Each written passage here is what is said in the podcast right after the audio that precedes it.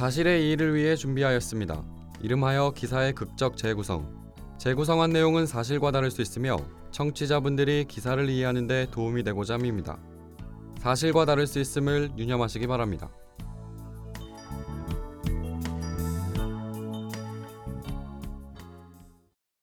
희끗한 머리도 얼마 남지 않은 노인이 현관문 옆 의자에 앉아 있다. 지나가는 차들을 무심히 바라보지만 생각은 다른 곳에 가 있다.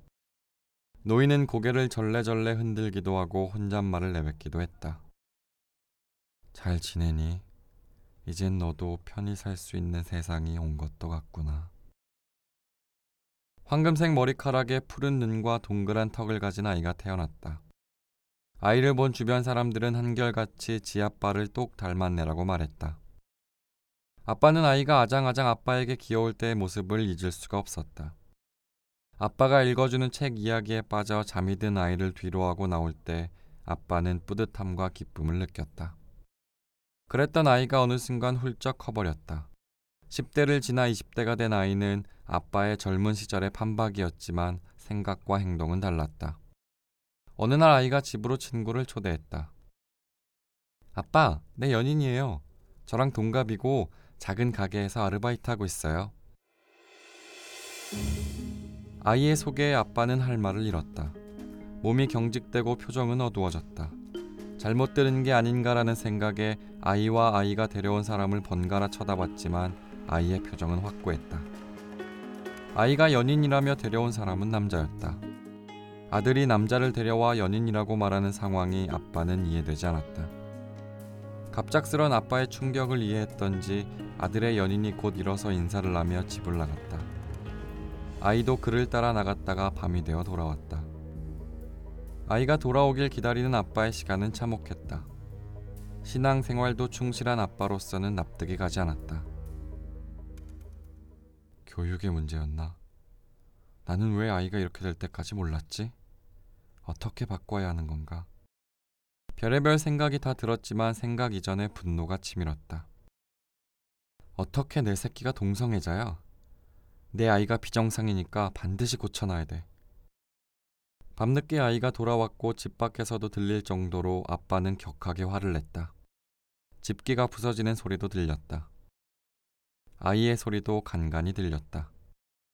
잠시 후 현관문을 강하게 박차고 나서는 아이의 모습과 분노로 몸을 떨고 있는 아빠의 모습이 보였다.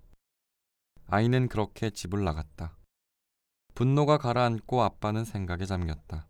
어떻게 아이를 정상으로 돌릴 수 있을까? 어떻게 하면 사랑스럽고 귀여운 아들로 돌아오게 할 것인가? 그러나 매번 아빠의 시도는 실패했다. 자신은 비정상도 아니고 동성애자인 게 부끄럽지 않다는 아이의 말이 아빠의 귀엔 들어오지 않았다.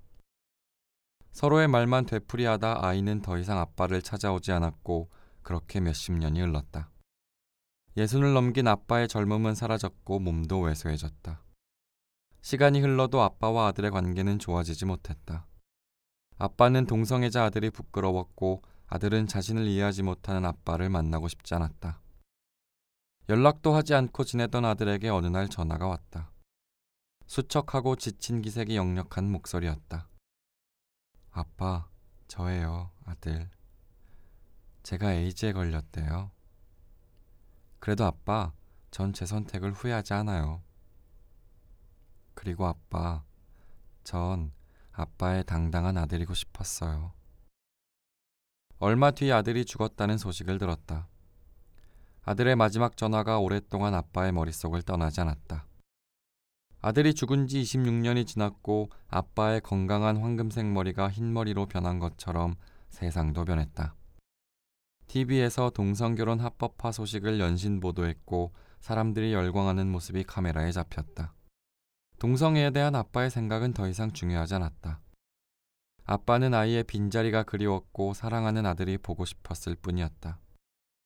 빛바랜 아들의 사진을 보며 현관문 옆 의자에 앉아 있는 노인에게 우편 배달부가 다가왔다. 우편 배달부가 주고 간 한 장의 엽서를 보며 노인은 한참을 소리 없이 울었다. 아빠에게 우리 꽤 오랫동안 연락을 못했네요. 저는 잘 지내고 있고요. 아주 행복합니다. 곧 아버지의 날이 다가오잖아요. 그래서 아빠 생각이 나서 편지를 씁니다. 저는 행복하지만 세상 사람들의 시선은 날카롭기만 합니다. 그래도 아버지, 전 이런 제 모습을 사랑합니다. 너무 제 얘기만 했네요. 아빠는 요새 어떻게 지내세요? 아빠의 소식도 듣고 싶어요. 행복한 아버지의 날 되세요. 아빠의 사랑스러운 아들로부터. 아들의 엽서는 1989년에 쓴 것이었다. 자그마치 26년간 아빠의 흔적을 찾아 세상을 돌고 돌아 오늘 아빠의 앞에 도착한 것이었다. 우체국에 알아보니 그동안 아빠가 자주 거주지를 바꿔 반송되고 배달되고를 반복하다 그렇게 오랜 시간이 걸린 것이라고 말했다. 세상은 변했다. 아들이 꿈꾸던 세상이 한 발짝 다가온 듯도 싶었다. 아빠는 자신의 생각을 바꾸지 않았지만 아들의 생각을 들을 준비가 되었다. 하지만 아들은 죽었고 아빠는 혼자 남겨졌다.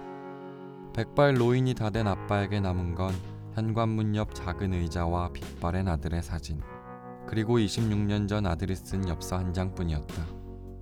오늘따라 유독 먼 하늘만 바라보는 노인의 눈빛이 쓸쓸하고 외로웠다.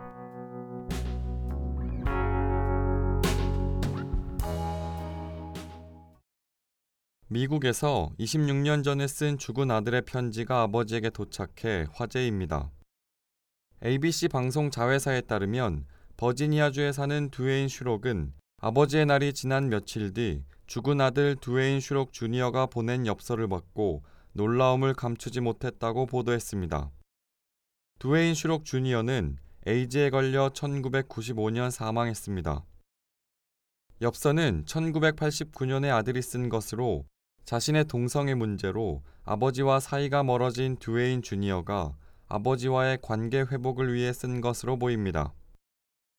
두웨인 주니어는 엽서에서 자신의 근황을 말하며 아빠의 소식도 듣고 싶어요. 행복한 아버지의 날 되세요. 사랑하는 두웨인으로부터라고 적었습니다. 두웨인은 방송 인터뷰에서 카드에 대해 생각할 때면 가슴이 찢어지는 것 같다며 아들과의 관계는 때때로 너무나 사람을 심란하게 했다고 말했습니다.